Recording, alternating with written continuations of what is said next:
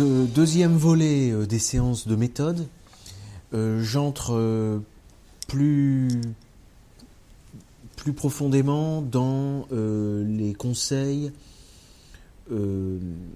destinés aux étudiants, mais ce sont des conseils qui sont valables pour tout le monde, parce que comment faire une dissertation juridique, c'est aussi comment tenir un discours sur le droit, comment argumenter. Hein. Donc il y a des exercices absolument classiques auxquels on s'entraîne dans les universités et auxquels on peut s'entraîner d'ailleurs ailleurs que dans les universités. Euh, il y a la dissertation, il y a ce qui a rapport aux décisions de justice, les analyser et les commenter. Il y a euh, ce qu'on appelle la consultation, qui c'est répondre sur un problème, c'est le cas pratique. Consultation ou cas pratique, c'est voilà ce qui s'est passé en fait, qu'en est-il du droit? Et puis on a des exercices plus, techniques auxquels euh, on peut être confronté. C'est rédiger des conclusions. Bien, si votre avocat rédige des conclusions, que vous puissiez avoir une idée de leur structure, étant donné qu'il n'est pas difficile d'expérimenter. Hein. c'est comme ça qu'on apprend le mieux. Et pour expérimenter, eh bien c'est simple, hein. il faut se confronter à des textes juridiques et faire attention à la façon dont on réfléchit et organiser sa pensée et y revenir après et s'en souvenir. C'est très important. Le devoir de mémoire, ici, a tout lieu d'être. On n'est pas dans, on n'est pas dans les conflits internationaux. Il faut mémoriser. la mémoire est au cœur hein, de, de la pensée juridique. On dit le droit c'est du par cœur. Il y a du vrai et du faux. C'est vrai si on entend par là qu'il faut se souvenir de ses expériences. C'est faux si on entend par là qu'il faut apprendre par cœur bêtement euh, des livres et des livres. Ça, c'est une manière de terrifier le, le chaland que de dire que le droit c'est du par cœur en ce sens-là. Bon. Alors voilà la, question, euh, la méthode. Hein. Je, reprends une grille que j'avais toujours avec moi dans mon cartable lorsque je faisais des travaux dirigés à l'université. Je l'avais toujours sous la main pour rabâcher sans cesse euh, devant les étudiants. Alors, prenons la méthode du premier exercice qui est le cas pratique. Alors, il ne faut pas s'empresser de rédiger, de même, il ne faut pas s'empresser de répondre. Il faut laisser le temps, le temps au temps, le temps à la réflexion. Et il faut commencer par se préparer, avant même d'organiser sa réponse. Les préparatifs. Les préparatifs, ça passe d'abord par la compréhension du sujet. Que ce soit un sujet qui vous est donné par écrit, ou que ce soit un sujet qui vous est donné par quelqu'un qui vous parle, et d'ailleurs, il vaut mieux écrire ce que la personne vous dit, il vaut mieux noter le problème auquel vous êtes confronté. L'énoncé du sujet, les éléments que vous avez doivent être lus, lus et relus dans le, dans, euh, méthodiquement, avec, euh, avec calme. Hein. Lire, lire et relire déjà, l'énoncé. Et il y a à partir de cette euh, lecture un travail d'analyse, de compréhension des faits qui dépend évidemment de votre connaissance du droit. Hein bon, que vous pouvez d'ailleurs sur le terrain tout de suite nourrir par de petites recherches, en regardant le lexique des termes juridiques, en regardant euh, certains textes, voir dans quelle direction. Mais il y a un moment de compréhension des faits et des questions qui est absolument indispensable. Bon. Une fois que vous avez euh, une idée de la réponse, vous pouvez déjà commencer à chercher les règles qui sont applicables. Et puis vous appliquez alors, euh, quand vous avez les règles, les, vous mettez de l'ordre avec euh, les éléments dont j'ai parlé dans la séance précédente sur la logique juridique. Voilà. Une fois que vous avez euh, vos éléments, vous pouvez mettre votre cas pratique, votre consultation en ordre. Et là, j'en ai aussi parlé dans la séance précédente, c'est-à-dire donner une accroche, ça peut être une simple phrase d'introduction, bien présenter le cas, ce ne sont pas tous les faits. Ça, c'était dans le sujet. Dans le cas, vous ne mettez que euh, les choses euh, dites de manière abstraite. Vous posez la question ou les questions que pose le, cas, euh, et puis il peut y avoir un ordre entre des questions. Hein. Il y a une question préalable, et en fonction de la réponse à la question préalable, ça ouvre sur d'autres questions, et puis il peut y avoir plusieurs questions successives. Hein. Donc ça, il faut organiser. et bien organiser, souvent, c'est important telle question ne s'oppose que subsidiairement par rapport à telle autre. Tout ça, c'est un problème d'organisation. Euh, et même quand vous parlez avec votre avocat, c'est des choses auxquelles il faut faire attention. Euh, ne pas tout embrouiller. Il, y a, toute une organisation. Bien. Et à l'intérieur de chaque raisonnement, de chaque question, vous avez toujours la règle de droit et la qualification juridique. C'est-à-dire, en droit, voilà ce qu'il en est en droit, voilà ce qu'il en est en espèce. Je regardais tout à l'heure encore des conclusions pour un procès de demain. La partie civile, qui est, je crois, le CRIF, a bien pris garde de bien développer ce qu'elle entend par contestation de crimes contre l'humanité, en élargissant au maximum la règle de droit. Bon. Et puis, ensuite, dans un second temps, elle a pris garde à, euh, en donnant les faits, elle a pris garde de bien montrer que les faits pouvaient être compris de la manière la plus large possible. Bon, ça j'en ai déjà parlé, c'est le syllogisme. Ensuite donc que vous avez résolu la question juridique, vous pouvez de manière générale répondre en fait à, la question que le client vous a posée ou à la question que vous vous posiez. Voilà exactement comment rédiger un cas pratique hein, à l'université, de manière à avoir la note, euh, la meilleure note. Hein. c'est ce qui hante avant tout l'étudiant, c'est d'avoir une bonne note.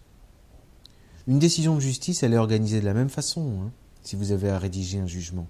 On a les motifs de fait, c'est le cas, ce sont les faits, la procédure et le cas, et puis on a les motifs de droit, c'est la justification.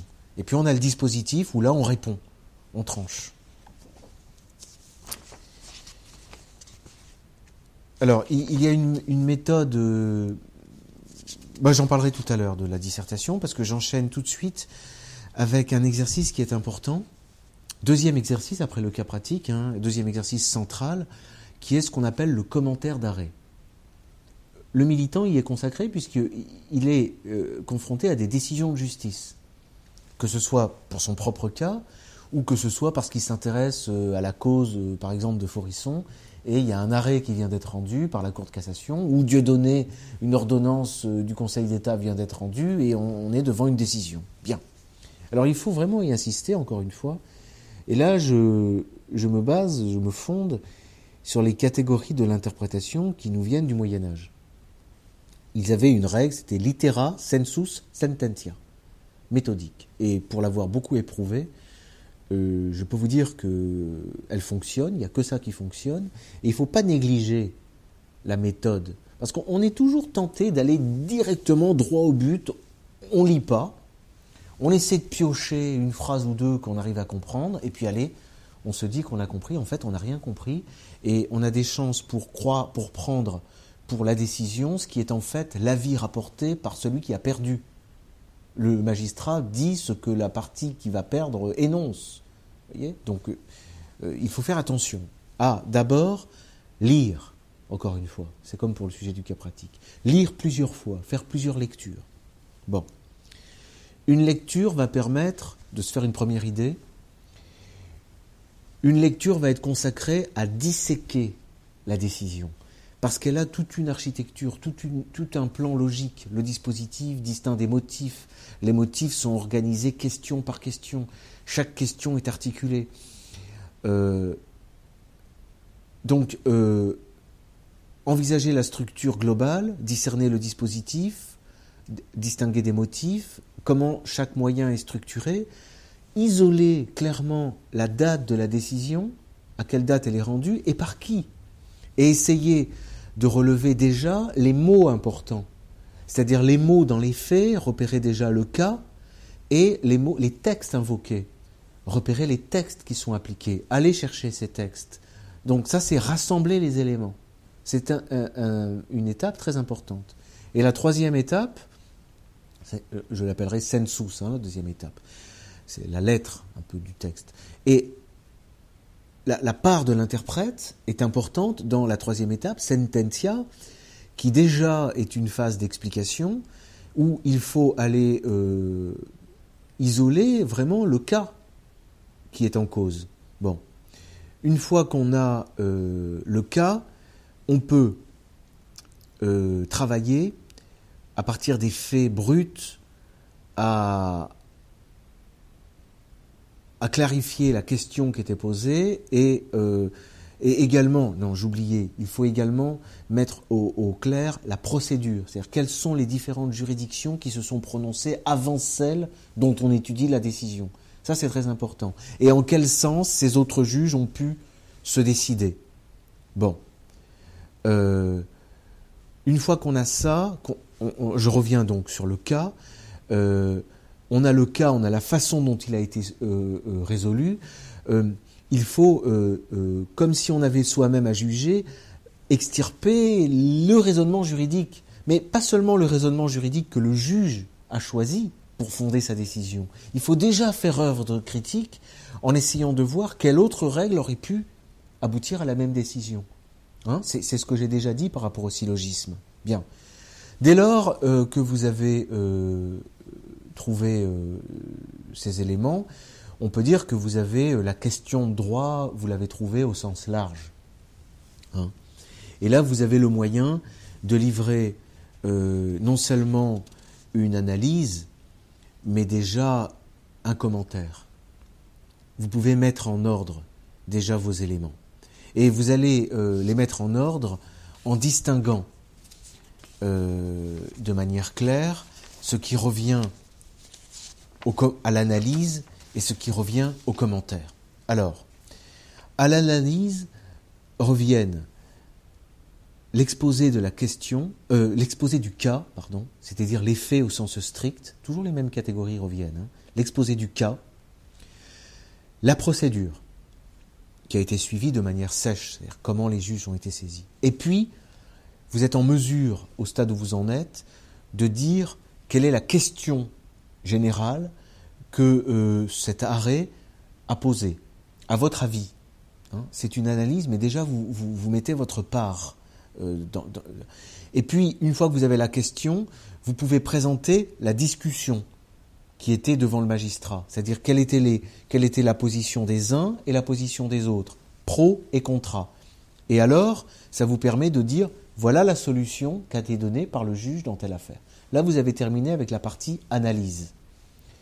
Commence à partir de là la deuxième, euh, euh, partie où vous allez, vous allez donner ce que vous, vous avez trouvé à apporter, de commentaires, c'est-à-dire étayer ce qu'a dit le magistrat, critiquer ce qu'il a dit, euh, voir en quoi c'est fragile, comment il aurait pu faire autrement, quelle autre question sous-jacente en réalité il a tranché, qu'est-ce qu'on peut attendre à l'avenir euh, euh, d'une telle décision? Comment il s'articule avec les décisions antérieures? Est-ce qu'il vient contredire frontalement la loi? Par exemple, dans mon affaire de terrorisme, un juge qui condamne pour apologie de terrorisme un, gamin de 16 ans qui a mis sur sa page Facebook Je suis Kouachi, il apporte quelque chose que la loi n'avait pas prévu. Bon, ça, il faut le dire dans le commentaire. Bon. Euh, est-ce que le juge contredit ce qu'a dit un précédent juge? Vous voyez? Voilà, ça c'est la part du commentaire. Ce qu'on attend, euh, c'est le travail que l'on attend euh, d'un juriste. Hein. donc, élément très important. Et puis c'est en commentant les, décisions de justice que l'on se forme à la pensée juridique. Hein.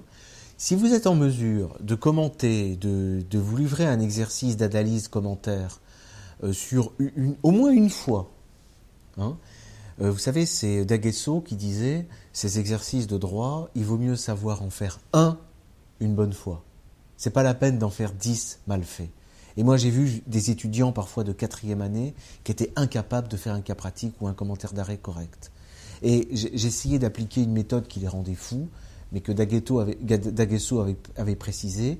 Vous remettez votre copie à un correcteur, et il vous la retourne avec un corrigé, et vous remettez sur l'enclume, et vous retravaillez, et vous, et vous lui rendez. Bon.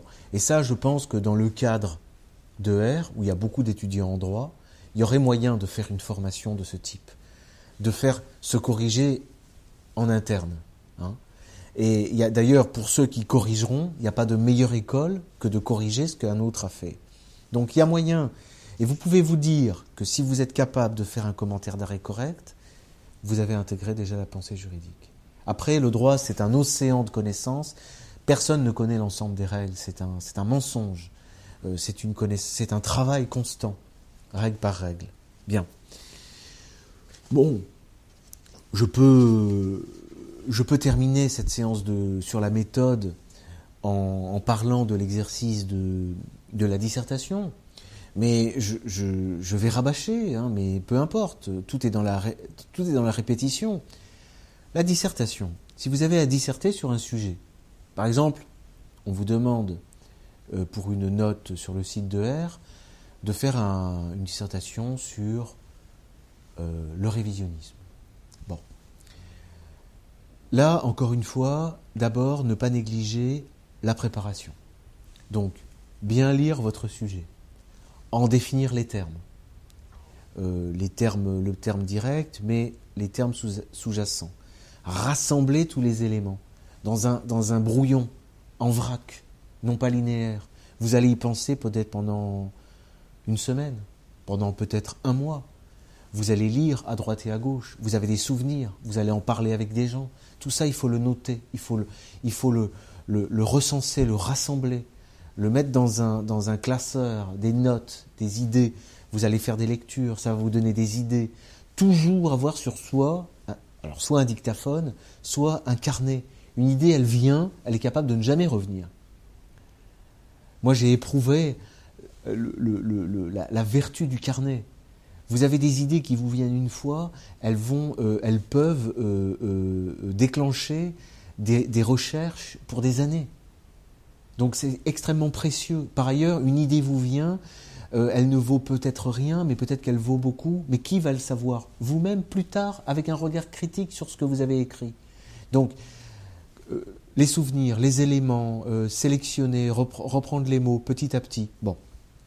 Et puis viendra un moment, et vous pourrez le refaire plusieurs fois, ça, où vous aurez une relecture de l'ensemble de vos notes. Hein. si c'est une dissertation pour laquelle vous avez, vous avez cinq heures, cette relecture, vous allez pouvoir, la faire une ou deux fois, pas plus. Mais si c'est une, une si c'est un, article, par exemple, vous aurez une semaine, un mois, un an peut-être. Hein. c'est valable également pour un mémoire ou pour un article important. relire, relire les notes, et déjà, vous commencez à pouvoir élaborer ne serait-ce qu'un plan de travail. Ça peut vous renvoyer aux recherches, mais au bout d'un moment, il faut écrire. Bon. Vous saurez après si c'était un brouillon ou si c'était le texte définitif. Parfois, alors faut pas s'interdire d'écrire. Hein. Si ça vient, il n'y a pas de meilleure note de toute façon pour pouvoir faire un travail que d'avoir quelque chose qui est sorti d'un premier jet. Hein. Et il est rare qu'un premier jet soit mauvais. Quand il vient euh, comme ça, hein, euh, sous, la poussée d'une sorte d'inspiration. Il sera toujours temps, éventuellement, de remettre les choses en ordre, d'élaguer, de classer, parce que le plan, le plan définitif, vous le faites après. Vous le faites après, une fois que vous avez les éléments, une fois que vous avez un brouillon.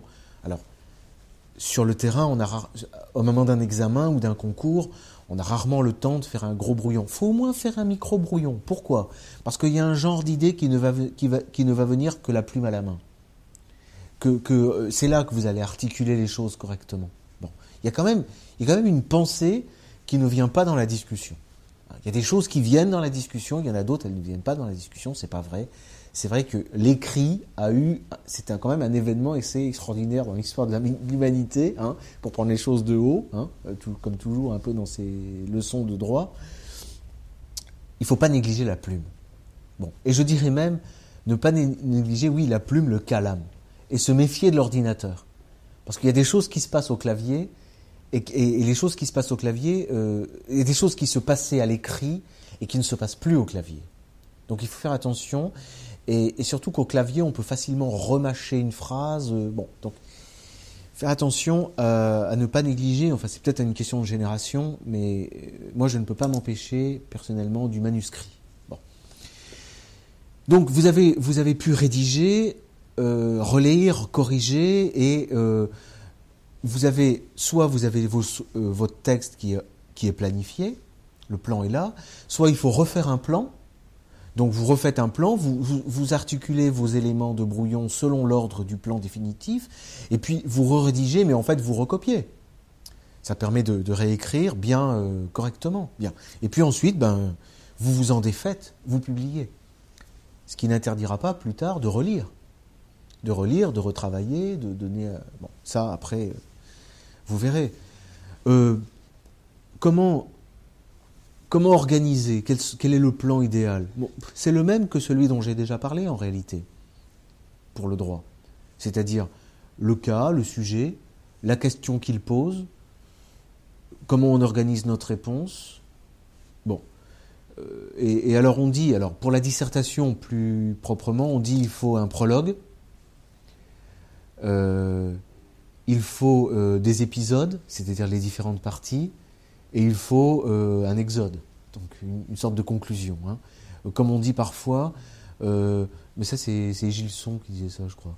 Euh, on dit qu'on va dire quelque chose, on le dit, et on dit qu'on l'a dit. Bon, ça vaut ce que ça vaut, c'est-à-dire pas grand-chose, mais ça veut dire qu'il faut une entrée en matière, une introduction. Alors, en droit, l'introduction est très importante. Hein. Et puis, il y a une manie universitaire, à savoir pour les concours, il faut deux parties. En fait, il y a trois parties. Il y a l'intro, qui est une partie en elle-même, qu'il faut surtout pas négliger parce que c'est la plus importante. Et c'est sur l'intro qu'on est jugé. Au terme de l'intro vient l'annonce du plan. Et le plan détaillé, c'est première partie, deuxième partie. Il faut savoir que chaque partie doit être au moins subdivisée une fois. Première partie, grand A, grand B. Deuxième partie, grand A, grand B. Bien. Une chose à savoir, c'est que le cœur de votre propos doit être dans le grand B de la première partie. Grand A, grand B. Et puis le grand B de la deuxième partie, c'est là que vous pouvez mettre des choses négligeables. Voilà. Bon. Voilà les canons de la dissertation juridique. Donc ça suffira pour les conseils généraux élémentaires de méthode. Et la dernière leçon, la leçon 6, euh, sera plus peut-être récréative, en tout cas elle portera sur autre chose, elle portera sur le cadre des études de droit et ce à quoi elles conduisent.